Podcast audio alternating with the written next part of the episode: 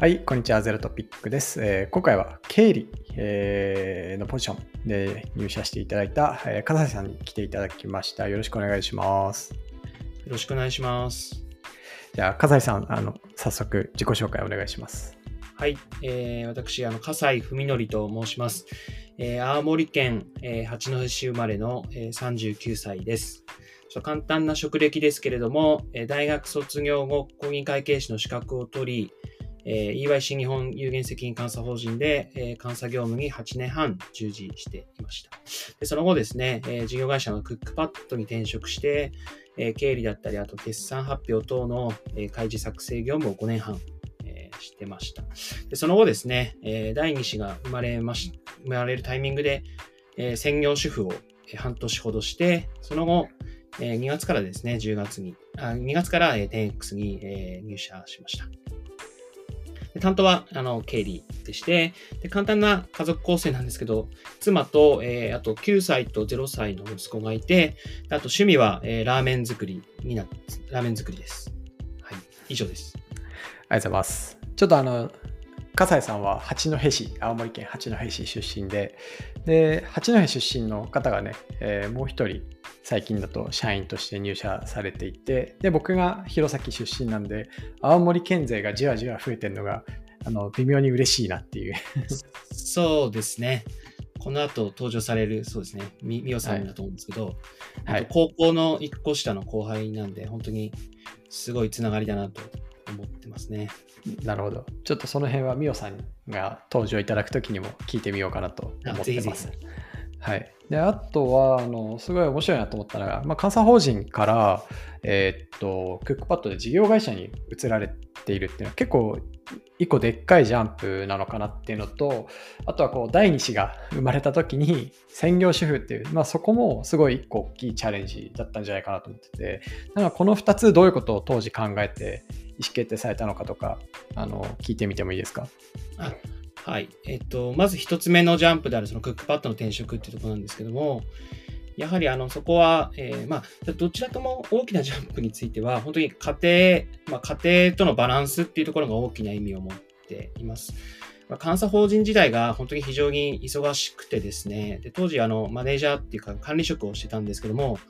もう月平均残業がだいたい100とか150ぐらいでして、まあ、あの、で、ちょうど子供がその頃生まれたタイミングで、もう育児にほぼ関与できてなかったんですよね。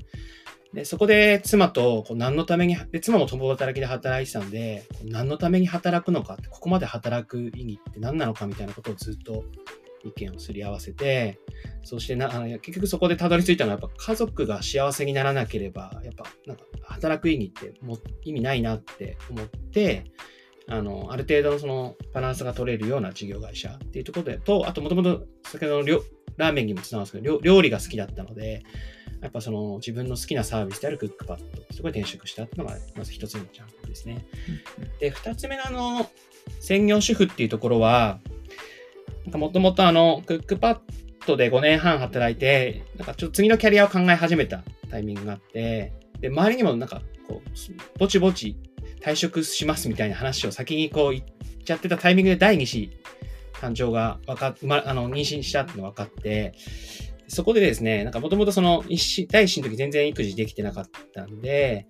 あの、第二子はちゃんと育休を取って、しっかり専念しようって思ってたんですけど、その辞める話をある程度してたゆえに、なんか育休取って辞めるって、そもそもこれってどう、どうなんだろうって、審議則としてどうなのかなと思ってですね。で、いろいろ悩んだ結果、もうだったらもう辞めて、まあ半年ぐらい思い切って専業主婦になろうって思ったっていうところですね。なんかそれは例えば奥さんとか結構あの、まあ、多分身体的にはすごい助かると思うんですけど例えばあの世帯のあのお金の面とかなんかいろんな不安とかっていうのはなかったんですか？まあ、確かにその、ありま、なくはなかったんですけど、まあ、半年ぐらいやって、まあ、それ以上の得られるものがあるうんうん。じゃないっていうところですかね。まあ、あとは逆に妻から言われたのは、え、ずっと一緒にいるの？っていうところを、逆に、あの、それ、そこ耐えられるかなっていうのをネタに言われて、まあ、老後の練習だと思って、ちょっと一緒にがんやってみようって話をして、前向きに、あの、とらややってきましたね。それ6ヶ月やってみての？フィードバックはどんな感じだったんですか？フィードバックはですね、もうめちゃくちゃ、あのありが感謝しかなかったですね。本当にかけがえのない時間過ごせたなってあの思うってあの私自身も思いましたし、妻からも思ったよりその2人で生活すること自、2人、まあ、子供下あの下の子は一緒にいましたけど、すあの全然大変じゃなかったって言われましたね。いやなんかねなんか僕も育休を取らせていただいたことが2回あって、まあ、その間って多分すごい似たような生活のスタイルだったと思うんですけどなんかずっとねこう同じこと同じ作業というか同じ仕事というかを2人でやったりなんか分担をしてこう背中を合わせ合ったりとかなんかそういう経験ってなんか言うたら育休とかその子育てってことを通じない限りは今までなかったかもなっていうのには結構思った部分があるんでこうなんていうんですかねパートナーとの絆深めるみたいな意味ではすごいなんか今のお話聞いてても良かったんだろうなっていうふうに思いました。いや、本当にそこおっしゃる通りで、多分結婚して、あれ13年くらい経つのかな。あの、この半年間で、子供一人目生まれてからの会話量を超えたんじゃない？それぐらい本当に会話、あの、話し合いましたね。いろんなことを。うんすごく将来についてとか、いろんなことを語れて、人あのお互いの価値観を改めてすり合わせる、すごく貴重な機会だったなって思いますね。でもなんかそういう家庭観みたいなのが揃ってるあの子世帯ってすごいリスペクトするというかかっこいいなって個人的に思うのでいいなって聞いてて思ったのとあとあのちょっと戻るんですけどラーメンの話ラーメン好きっていうのは結構昔からなんですか？そうですね。ラーメンは昔から好きですね。大学時代とか、まあ、会計士目指してる頃が、なんか結構、その楽しみが食ぐらいしかなくて、こう近くのラーメン屋を回るとか、そういうのをよくやってて、なんか昔はラーメン屋にな、なんか会計士取ったら、1回ラーメン屋で2回事務所作りたいなとかっていうのを考えてた時もあるぐらいだったんで、結構そうですね、そこからですね。まあ、か本格的にやりだしたの最近なんですけど、そのコロナになって、ちょっとなんか暇、暇というか時間があるから、そういうことやろうって思い出したんですけど、やってみたら思った以上にハマっちゃいましたね。なんか笠井さんの自己紹介で結構みんながあの自己紹介を聞いた後にみんなラーメンが食いたいっていうのですごい盛り上がってたのを覚えてるんですけどこうまさかラーメン、まあ、食べるってのは当然だと思うんですけど作る側だったとはっていうので結構驚きましたね。そうそうっすよね。あの、本当そうなんですよ。そこは驚かれますね。あの、麺麺以外は手手はい手作りっていう感じでやってますね。あ麺は買ってくるんですか？そうですね。製麺機はまだ手に入れられてなくて、ちょっとチャレンジしたいって思ってますね。なるほど。なんか僕も YouTuber でこうラーメンを粉から作るっていう YouTuber があのちょいちょいいると思うんですけど、たまに見て、あの楽しそうだなと思って、創作意欲が駆られてます。そうですね。私も YouTuber のおかげで始めたっていうところあるんで、うん、あ、でき、できる、できるんだっていうのが、こう、いろいろ発見がお大きくて。確かに余談ですけど、僕もこう、おっとしぐらいかな、魚さばくのにさまこうハマってた時期があって、はいはい、はい。で完全にあの気まぐれクックとか、あのそうですよね。私もよく見てます。それ系の影響で、あの本当に当時はあの新豊洲の市場に行って丸魚買ってきて、でそれを家でさばくっていうのをよくやってましたね。ああ、いいですね。うちも息子が魚好きなので、よく、あの、いあの買い出しに行っては、あのコロナ中はよくやってましたね。なんか、今日はこの魚をさばきたいとか。うんうんすみません、なんかあともう一個、こうあまりに自分と縁遠いので結構聞いてみたいなと思ったんですけど、もう監査法人のえん？え150時間はい。残業してとかって結構なんかまあありえないじゃないですか。1ヶ月要は400時間とか働くわけですよね。そうですね。結構やっぱあの、半まあその季節、その決算期、なんか監査法人ってやっぱ決算が来ると忙しくなるっていうそのうん繁忙期があるんですけど、やっぱその3月決算の会社が多い中で、やっぱ4月5月とかってのは本当になんか40連チャンみたいな、なんかこう、休みなしで働き続けるとかって普通にあって、なので桜を見るのがしんどかった、なんか辛い気持ちになるっていうのは、こう、心は晴れやかなのに、こう、これから決算が来るっていうところで、ずっとこうももやもやしてましたね。めっちゃ辛いですね。そうなんですしかも、なんか、勝手なイメージですけど、相当細かい仕事をすることになるじゃないですか。そうですね。いろいろと細かいこと多かったですね、本当。まあこう数字の照合をしていくとか、なんかそういうイメージなんですけど。そそうですね、数字の照合しながら、こう、なんでこういう数字になってるのかっていうのをこう中身を見て説明でしていくっていうところで。で、まあ、当時でも忙しい、大変と思ったんですけど、今はもっと 厳しくなってる環境なので、あはい、なかなか本当に中で働いている方々は本当にすあのすごい頑張ってるなっていつも思ってますね。あ、ありがとうございます。で、ちょっと話を、あの、コマを先に進めようと思うんですが、あはい。えっと、10X はこうどうやって知って、えっと、まあ、なんでこう、ドアノックいただいたのかっていうところを教えていただけますか？はい。もともとですね、あの、これ2018年ぐらいに、実はあの、タベリーを、クックパッドの中でこう、タベリーっていう面白いプロダクトが、アプリがあるっていうところで存在を知ってですね。で、それで私も気になってホームページを見て、当時、まだ、えー、山本さん、西川さん、石田さんの3名体制の時代で、そうですね、お茶会しませんかみたいな、確かそんな感じのメッセージをですね。で、私なんかふとこう、なんだろう、興味を持ってメールしたのが始まりで、で当時は確かなんかプロダクト、やっぱエンジニアとか、ビズデブとかそういう人しか集めてないんで、経理はまだそういうの、あの、タイミングじゃないんですって言われて、まあ、それはそうだよなと思って、えーやり取りして、だ記憶がまずそこが、まず第、第あの、初めての、えーつながりってところでありましたと。で、クックパッドをやめようと思った後に、まあ、とはいえ、なんだろう、半年ぐらいしてそろそろ働こうって思ってってですね。で、たら、なんかこう、まだすぐ正社員というよりかは、ある程度バランス取りながら働こうと思って、業務委託で週3ぐらいの働き方を探したときに、あの、エージェントの方から、こう、10X っていう会社がありましてっていうことを聞いて、まあ、ずっとその、当時、山さんにメールを送った頃からもう、ツイッターフォローしてたんで、あ、めっちゃ知ってますみたいな話から、こう、話がトントントンって進んだ感じですね。で、業務委託で、12月から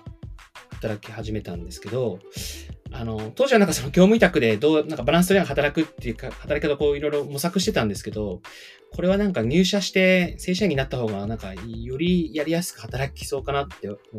早々に思ってですね、あの、そこでもう正社員になろうって思って入社したのが2月っていう感じですね。あの、2018年の頭ぐらいに 10X を知ってる人って世の中に多分数百人ぐらいしかいないはずなので、めちゃくちゃレアな、すごいありがたい。そしてその、あの、ありがたい申し出をバッサリ切り捨てる。いやいやいや私も興味本位で送ったんで、なんか返信来た時すごい嬉しかったの覚えてます。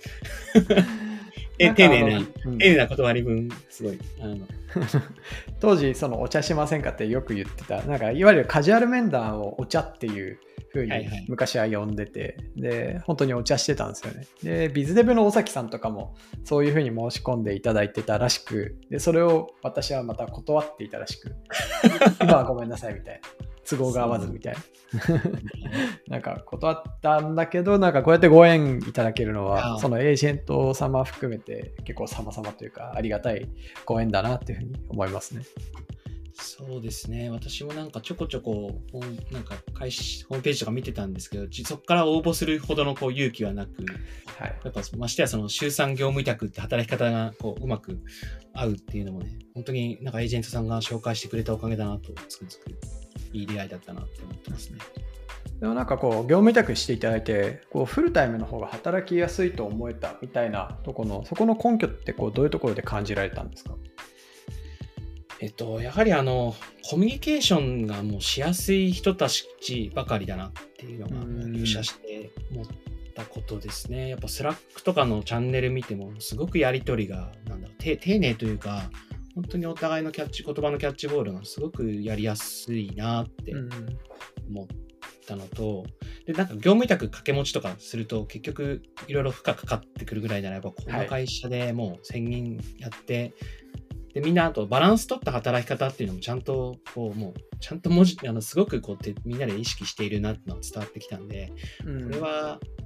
普通に正社員として働くのも問題なくやっていけそうだなっていうのが思えたっていうところですかね。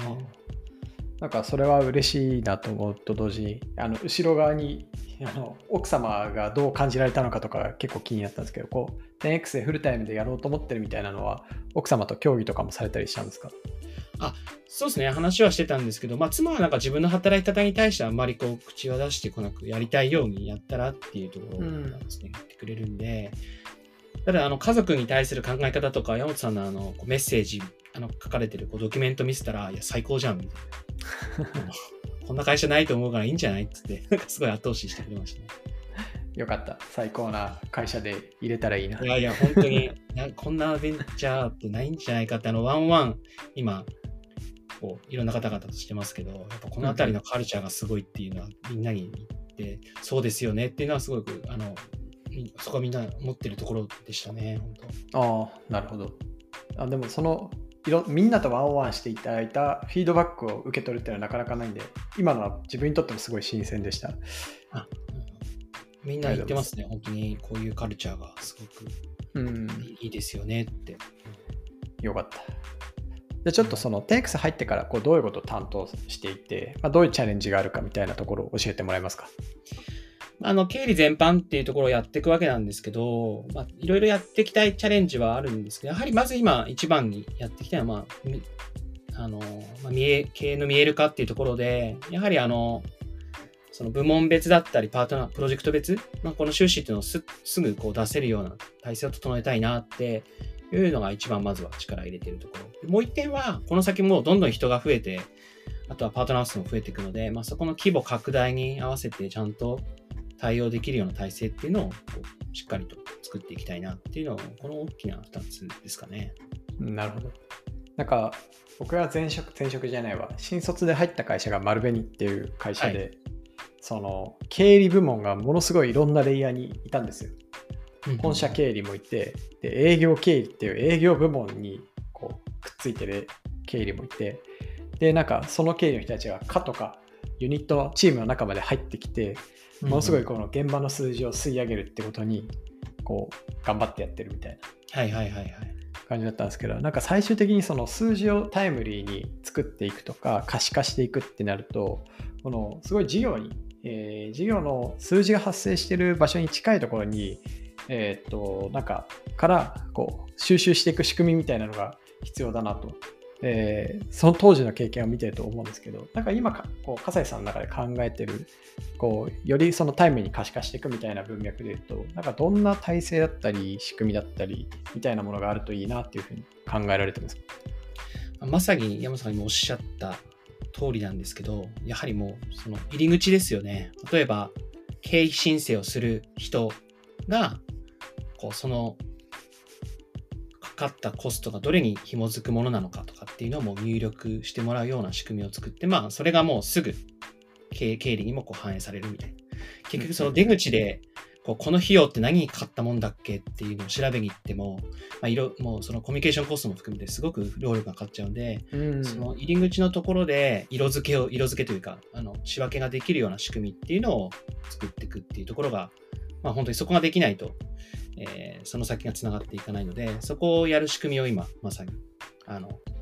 やっているって感じです、ね、なるほど。あ、それすごいめっちゃおもろいなと思ったのが、なんかあの、僕は1回目のそのスタートアップで働いた時に、その倉庫のハンドリングみたいなのをやったやったんですよ。ECG をやってたんで、はい、でそこのもう30年ぐらい倉庫経営してるその倉庫長みたいなおっちゃんになんか一日この倉庫の中を見せて回ってもらってでどうやったらその出荷までのリードタイムを短くしていくような仕組みが作れますかねみたいなのを僕はポロッと喋ったら倉庫ってのはなみたいな。入荷が全てやって言ったんですよ。なるほど。そう。どっから何の荷物がどこ仕向けで来たかっていうのを情報としてどれだけ精度高く取れてるかで、え、ー、と、なんか入荷表と入ってきたものが一致してるかどうかっていうのが全てで、そこから、なんか例えば大和さんが持っていく出荷の部分って入荷があってればほぼ間違うはずがないとた。だプロセスの中で管理されてるから。だけど入荷が間違ってたら出荷は絶対ずれるんやみたいなことを言ってて、だから全ては入荷で始まる。入荷で始まり入荷で終わるみたいなことをめちゃめちゃあの熱く説かれたことがあって、ほぼそれと同じやなって 今の聞いてて思いましそうですね。まさにその通りで、もう入り口で情報が拾えなかったら、後からそこを識別しに行くのは本当に大変なので、これ誰が使ってど、どこ、どこの部門のものなのか、本当にそこ、うんうん。そこに尽きるなと思っていて、そこをいかにこう、あの、ただ、ただ入れればいいっていうわけでもなくて、そこがこう入れる労力一こう少なく、あのその仕組みを作るっていうところを今、ちあの考えて進めているところですね。た。めっちゃ面白いです。でちょっと話を変えて、10X のバリューズっていうのがあると思うんですけど、まあいいろんな方とのワンワンとか、まあ、あとは仕事の中でのそのコミュニケーションのしやすさみたいなのあのさっきに触れていただきましたけどなんかこのバリューズ発揮されてるなとかこれ好きだなみたいな感じるものあれば一つ教えてもらえると嬉しいなと。あ自分がすごい共感を受けたのは、その、アズワンチームのところで、まあ、もともと、そう、私自身がラグビーやってたっていうのもあって、ワンチームっていう言葉にこう、ちょっと響きがすごくこう、はいはい。あの、もう響くところがあるんですけど、とはいえ、あの、やはりその入試、業務委託できた時かな、あの、すごくですね、なんかこう、たあのミーティングされてるチームがあって、こう、なんだろう。多分みんな役割分担、なんかの業務の役割分担を決めてる時にですね、なんかこの仕事を受けてもってもらえなら、なんかここはもらいますよみたいな、なんかそのみんなで、普通仕事ってなんかこう自分ができる限りこう負担減らそうとか、なんか自分がうまくこう、らある程度労力かかかからないというか楽したいっていう発想もあるっていうところもあると思うんですけど、みんなでそこをね、手分けしてちゃんとみうまくこう回るようにっていうところのコミコミュニケーションがすごく建設的な議論がされてて、これってすごいなっていうのを感動した記憶があるんですよね。そんなに今持ったら絶対回んないっすよね、みたいな。だったらそ、うんあの、誰々さん持ってる仕事をむしろ僕もらいますよ、みたいな。そういう会話って、かんそうそうできる、できない、できそうでできない。もう信頼し合ってるからこうできるんだなって思ってですね。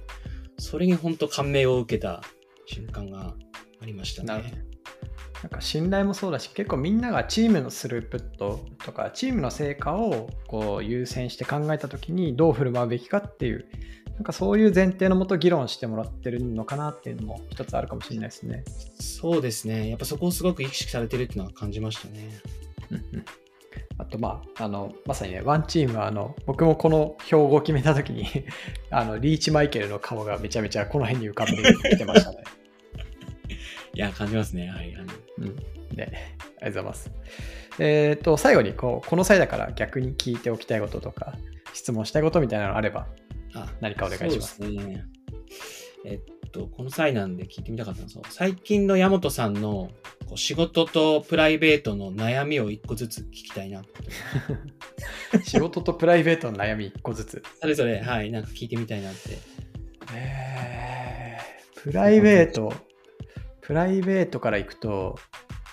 プライベートから行くとなんだろうな。なんかね、朝忙しいんですよ、めちゃめちゃ。なるほあど。の子供が小学校行くのと、あと今あの保育園落ちちゃったんで幼稚園通ってるんですけど幼稚園送っていかなきゃいけないんでで上の子もその朝集団登校みたいなのあるんですけどちょっと寝ぼすけでしてあの朝遅れがちなので小学校まで一緒に連れて行ったりすることもあるんですよね。なるほど。でね、もう朝なんか起きてこう洗濯物をやってとかなんかわーってやって飯食わしてランドセルションわしてあ行くぞって連れてって帰ってきてその後幼稚園に連れてくとかやってあの机にこう座るともう結構疲れてるみたいな のはあのちょいちょいあります。なるほど。そうですね。それが今のこのプライベート側の、まあ、悩みっちゃ悩みであで仕事の悩みですよね。仕事の悩みは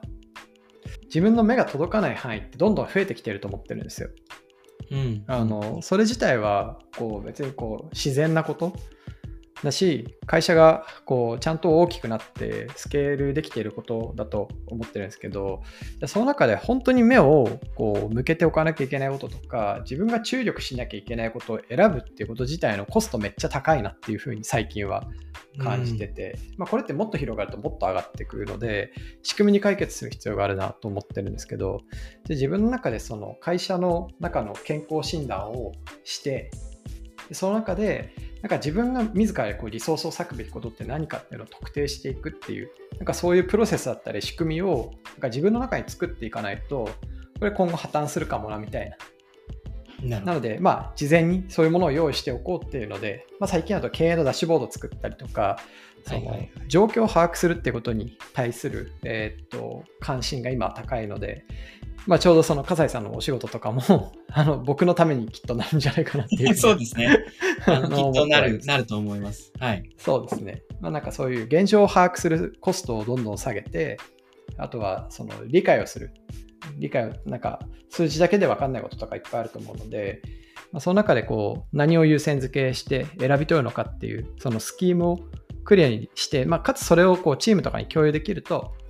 こうみんなと足並みを合わせやすいのかなとか、伝達しやすいのかなっていうふうに思ってます。なるほど。ありがとうございます。はい。そんな感じですかね。はい。はい。じゃあちょっと時間も来たところなので、えー今回は笠井さんに来ていただきました。ありがとうございました。ありがとうございました。